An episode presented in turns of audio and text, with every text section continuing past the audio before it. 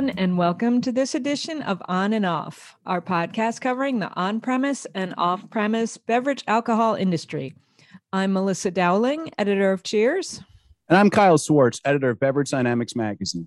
Today, we're going to be talking about tequila. And our guest for that is Mike Moreno of Moreno's Liquors in Chicago, a top 100 retailer in Beverage Dynamics Magazine, and the leading retailer of tequila in America. Yeah, I know you stock hundreds of tequila uh, different tequilas. I think we're talking high hundreds. Plus, Moreno's also has hundreds of brands of mezcals and boasts the most diverse selection of Mexican spirits in the region. So, welcome, Mike, and thank you for being here. Thank you guys so much. Um, for those that don't know me, you know, as, as they had mentioned, my name is Mike Moreno. I am the owner of Moreno's Liquors and Ositos Tap in the Little Village neighborhood of Chicago. And yeah, that's correct. We, we focus I mean, it's a very large store. We have a massive selection, but obviously, what we are best known for is our wide variety of tequilas, which at the moment um, is ranging around almost 950 different varieties of tequilas. Wow. It is a huge selection. Before yeah, we get into, oh yeah, that, quite quite the number there. Tell us tell us a little bit about the history of Moreno's. Obviously, you guys are a family business, and uh, how you got to be the I, I, again, I, I assume the largest retailer for tequila and agave spirits in America. Yeah. Um, so Moreno's Liquors started actually in, in the Little Village neighborhood in 1977. Uh, my father started the business, and I had asked him because my, my father was was actually learned everything in the grocery business. Uh, my grandfather had a couple grocery stores, and my dad learned everything in the grocery business. But I asked him, I said, you know, Dad, why, why did you open up a liquor store? And he said, simple. He said, liquor doesn't spoil. And um, I was like, wow, this is actually the, the smartest thing I've heard. Um, okay, yeah, that makes perfect sense. And when he opened the liquor store, his main focus was to showcase Latin spirits. You know, at the time in 19, um, in the early 70s, there was a huge influx of Mexicans coming to Chicago. And there wasn't really any places catering other than grocery stores to that kind of market. Uh, so we were actually the first Latino liquor store open up in, in the state. And um, we grew just extremely quick after that. My father actually would tell me stories of how within the first couple weeks he ordered a trailer load of cazadores and sold out in one week. Wow. I mean, imagine buying a trailer load of cazadores and, and selling out in, in one week. And this is before cazadores, you know, was bought out and mm-hmm. uh, the changes in, in the market, obviously different distilleries the juice back then doesn't taste anything like what we have today. Hmm. Oh, so what does it taste like? I'm just curious because that's a big thing, obviously, in whiskey as well. How different vintage whiskey tastes versus uh, modern whiskey. What, what's it like in tequila? Yeah, that's a great question. That's a very um, complex, I'd say, a, a 20 minute conversation to get into all of it. Um, but to to kind of summarize it and explain um, how drastic tequila has changed over the years. Back when when tequila was first coming into the market, you know, those agaves, for example, let's just talk about the agaves. The agaves were aged for anywhere between eight to 12 years. Oh, okay. Go down to Mexico now, you're going to see that majority of these people are aging their agaves no more than four to six years on average. Yeah. So, and that obviously has a lot to do with the, the, the high demand. They're having a hard time mm-hmm. keeping up. But back mm-hmm. in the day, tequila was not as popular. They were able to age it to that right maturity where you actually are getting the most uh, residual sugars. So you get a, a little bit of a sweeter, but more far more complex tequila because of that. And then on top of it, there was a, an agave famine that happened uh, back in the 80s that totally wiped out a large portion of, of the Blue Weber agaves at that time. So you put those two things together, and, and, and what you're getting today does not taste the exact same as hmm. what you're getting, uh, I would say, pre late 80s. Really? That's that's very interesting. It's the first time I've ever heard that before. Thank you so much. And you know, you you brought up one of the important questions we want to talk to you about, which is the idea of keeping stock of tequila and uh, you know how hard it is to get some of these bottles right now, especially with a giant demand, and how long it takes to age the plant and then age the liquid once it's distilled. So how is Moreno's keeping stock when you have 900 plus brands? Um, it's challenging. You know, it, it's funny. So there are things that are coming in and out of the market constantly these days. However, there's so many new brands that are coming into the market. There's so many new small distilleries, small new players that are that are wanting to get in that our shelves are always full. However, that doesn't mean that we always have the product you might be looking for. I feel like it's always exactly what you need at that specific moment is what seems to be out of stock. Absolutely. Right? It's constant. so so we you know we try to get a good forecast on the on, on the future you know especially with the holidays coming up with with people going out more these days. We're trying to forecast and make sure that we order appropriately so that way we have those products in stock for as long as possible. However there are brands that have been out of stock for almost six months if not longer at this yep. point. Yeah. So what are people looking for now when they come into the store for tequila so I, I, think that depends on where you are in the U.S. Chicago, because it's it's uh, you know colder up here, because whiskey is very popular up here. You're seeing a, a large trend on añejos. However, like if you were to look at the West Coast, they are heavy blanco drinkers over there. You know, it's it's warmer outside. They want something that's a little bit easier drinking, or things that they can mix with cocktails more. But uh, Chicago and the Midwest in general is, is heavily focused on um, on añejos, and those seem to be the things that, that run out of stock constantly. Uh, so I just did a retailer road trip. I drove all throughout New York, New Jersey, upstate New York. I was in Manhattan. I was on Long Island. I was in the wealthy coastline of Jersey. I was in the middle of nowhere, rural Jersey. And everybody was saying the same thing, which is that tequila is just red hot, red hot. And of course, I already knew that, but it was nice to go out and see that and hear what I suspected. Uh, why is tequila so hot? And what, I mean, who exactly is the demo? And just to preface, what I kept hearing is the demo's everybody. Why is everybody drinking tequila and why is it so red hot? So tequila is growing almost 20% annually right now. That's a huge uptick from uh, the 5% that it was growing back in, I think, like 2016. I mean, just think about that drastic difference right there. So, right now, a lot of the people that are going for tequila, I, I again, it, it depends on the market. I would say some of the people that are that are transferring over to tequila are actually whiskey drinkers, as mm-hmm. surprising mm-hmm. as that sounds. Part of that has to do with the fact that you know these these tequilas that are añejos or extra añejos are aged in some of their favorite pack in some of their favorite um, uh, whiskeys. Corazon, for example, did a very mm-hmm. good job of marketing that with like their Eagle Rare or Old Rip Van Winkle aged añejos. Mm-hmm and so people are like, oh, wait a second, there's they're using these barrels, they want to try them now, and they're getting some of those nuances. Um, on top of that, with the drastic rise in prices of whiskeys, tequila seemed like a far more affordable and interesting uh, market to go into. Mm-hmm. Although that's changed a lot, I feel like tequilas are getting quite expensive now. And the last big thing I would say that to an extent it, it has to do with the kind of health conscious folks that are out there, while tequila might not seem as a healthy thing to drink, it's a healthier alternative to other spirits because it's gluten free and uh, lower in calories than some of the other spirits that are out there. Sure. Melissa, before you ask your question, I just want to jump in. You brought up the idea of whiskey drinkers moving into tequila, uh, which I, you know, you said might be surprising. I don't think it's that surprising. I, I see that a lot myself.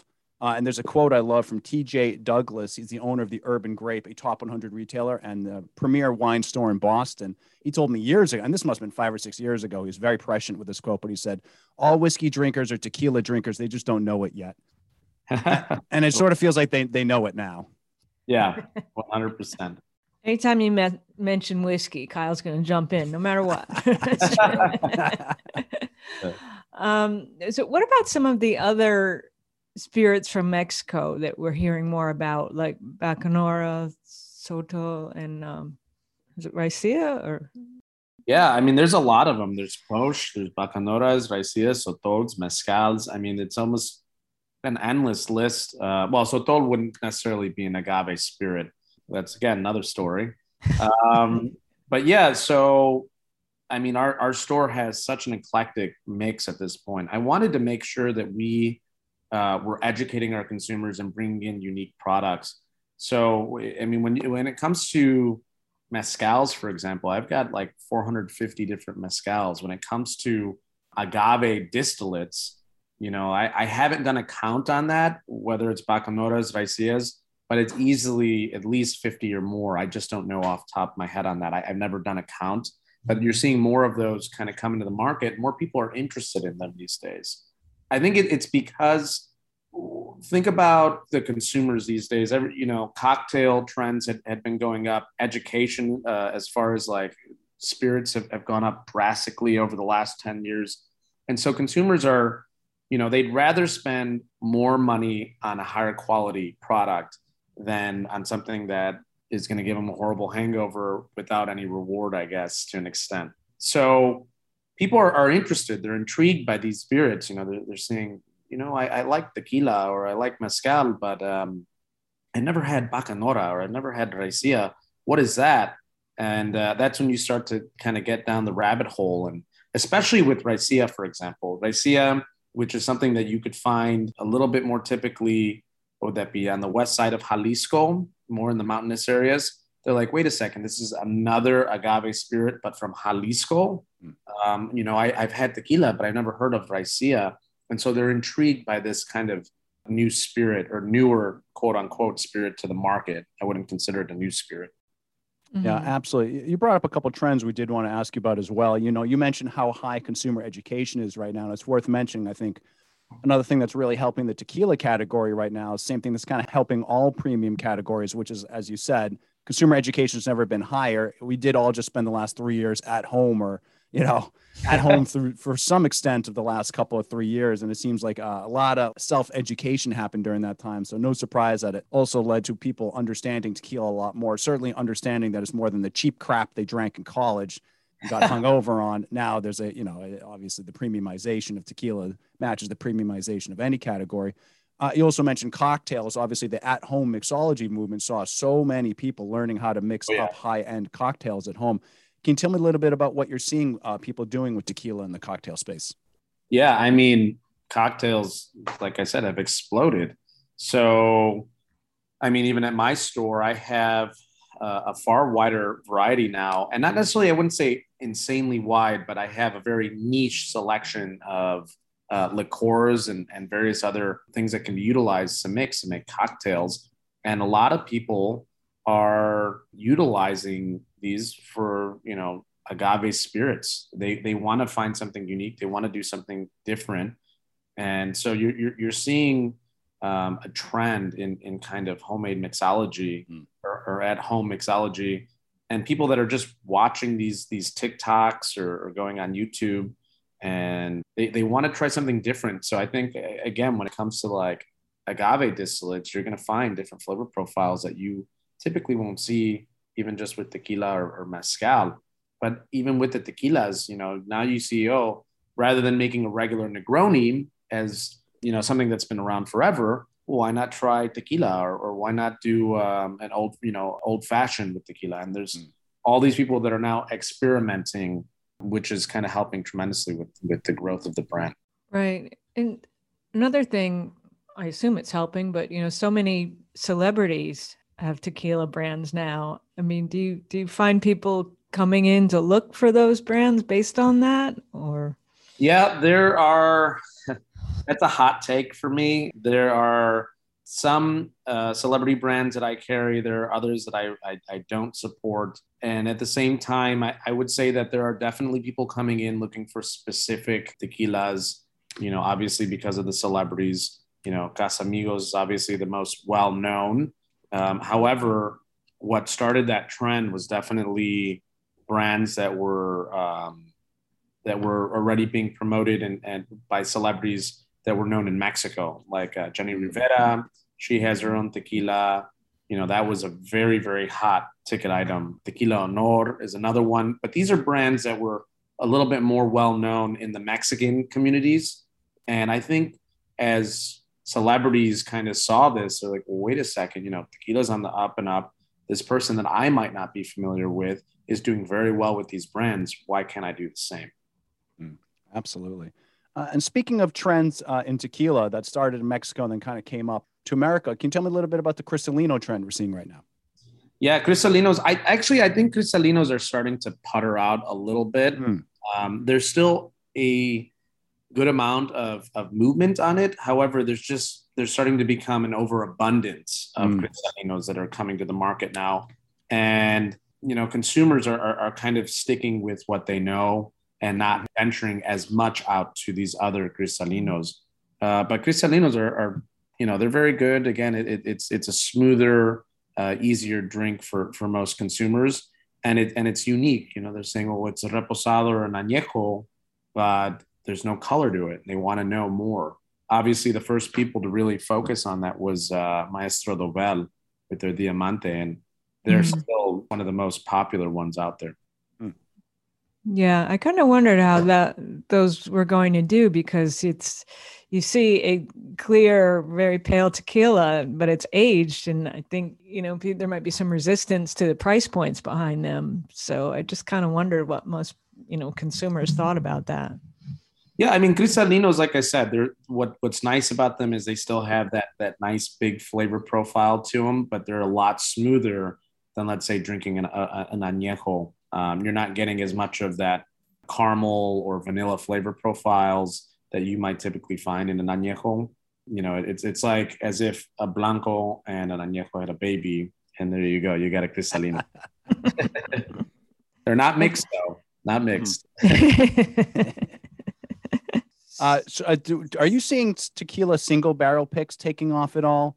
I know obviously that was very hot in whiskey, and I know obviously I'm friendly with a lot of retailers. And I see some of them doing the tequila single barrel picks, and some of them fly off the shelves, and then some of them kind of sit on the shelves. And I can't really get a gauge on how that category is doing. Yeah, I mean, I would say it depends on the market. I don't see mm. as many retailers utilizing the single barrels out there, um, but we do very well with our, our tequila single barrels. You know, I I do just Maestro Dobel alone. I'm doing roughly 11 to 12 barrels of uh, single barrel that we do with them on the Diamante side, and another eight barrels on the Añejo that uh, we we have. You know that so that alone is really good. Those are really good numbers.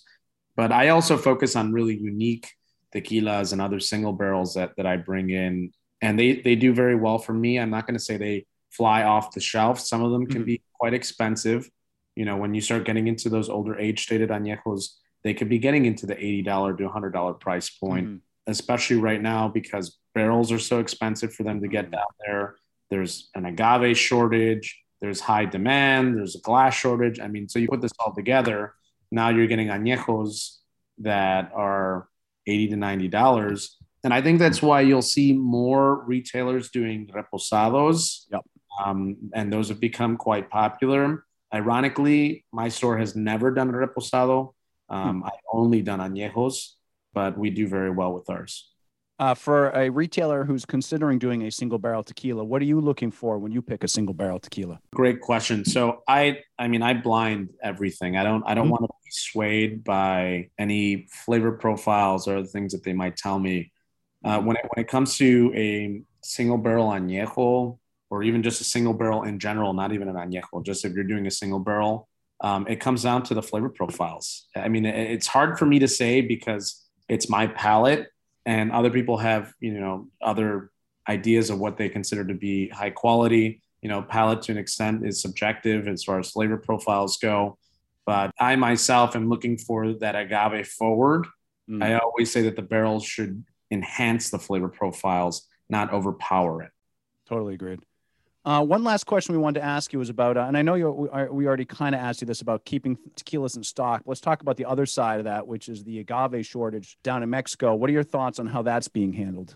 I mean, so it's it's a trend. If you look at, there's actually plenty of data out there to show that um, agave shortages happen. I think it's like every 11 or 12 years. Maybe it's a little longer. I can't remember. Don't mm. quote me on that because I can't remember the exact thing. It's too late. It's already say, out there. This is a recorded podcast. there, there is there is uh, data out there, plenty of statistics that'll show you the graph, kind of like the stock market, that show that there are. It's a specific amount of time where there will be a, an agave shortage and then an agave surplus. Uh, right now, we are going through that shortage, but all of these distilleries have been putting tons of money into growing more agaves. Mm-hmm. I mean, are, you go out there and there are miles and miles of just fields of agave out there.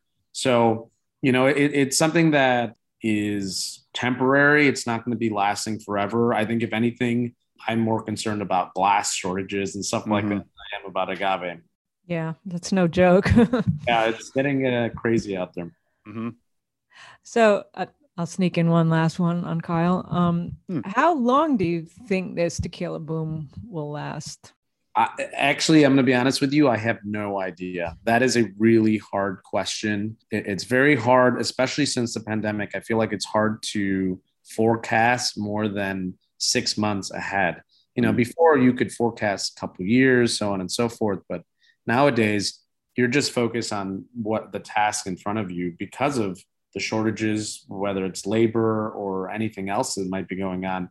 You're, I'm heavily focused on okay, what do I need to do to make sure that we make it through the holidays? I'm not even looking at what are we going to be doing in eight, nine, ten months from now. So I think it's kind of hard to gauge that. I don't think it's going to be ending anytime soon, especially with all these celebrities getting involved, especially with these other agave distillates that are coming to the market. Uh, the education that's been put in that you didn't see before. So I, I think it's going to be here for a while. It's a very fascinating segment of the, the liquor industry and far more complex than most other things. I mean, you have to look at agave spirits like wine.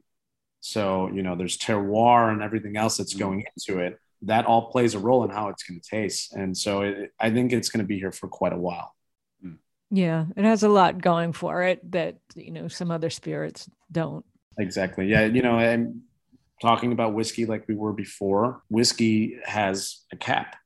You know, it, there's only so far it could go unless you age it for 50 years and you just pick up the barrel, mm-hmm. or unless you get, you know, barrels that are, you know, made from wood that's 200 years old, that might change the flavor profile. Uh, or unless there's some sort of crazy heat wave that affects the, the crops, you know, for the most part, a lot of spirits have have a cap where agave spirits are a little bit more open. Mm. Mm. All right. Well, that's all we have time for today. Thank you, Mike, for being with us. That's Mike Moreno from Moreno's Liquors in Chicago. And thank you, everyone out there, for joining us. Yeah. Next time you're in Chicago, definitely go check out Moreno's Liquors. And uh, please do join us next time for our podcast uh, when we'll be talking about 2022 craft beer trends and looking ahead in that category as well. And until then, cheers. Cheers. Thank you, guys. Thanks, Mike.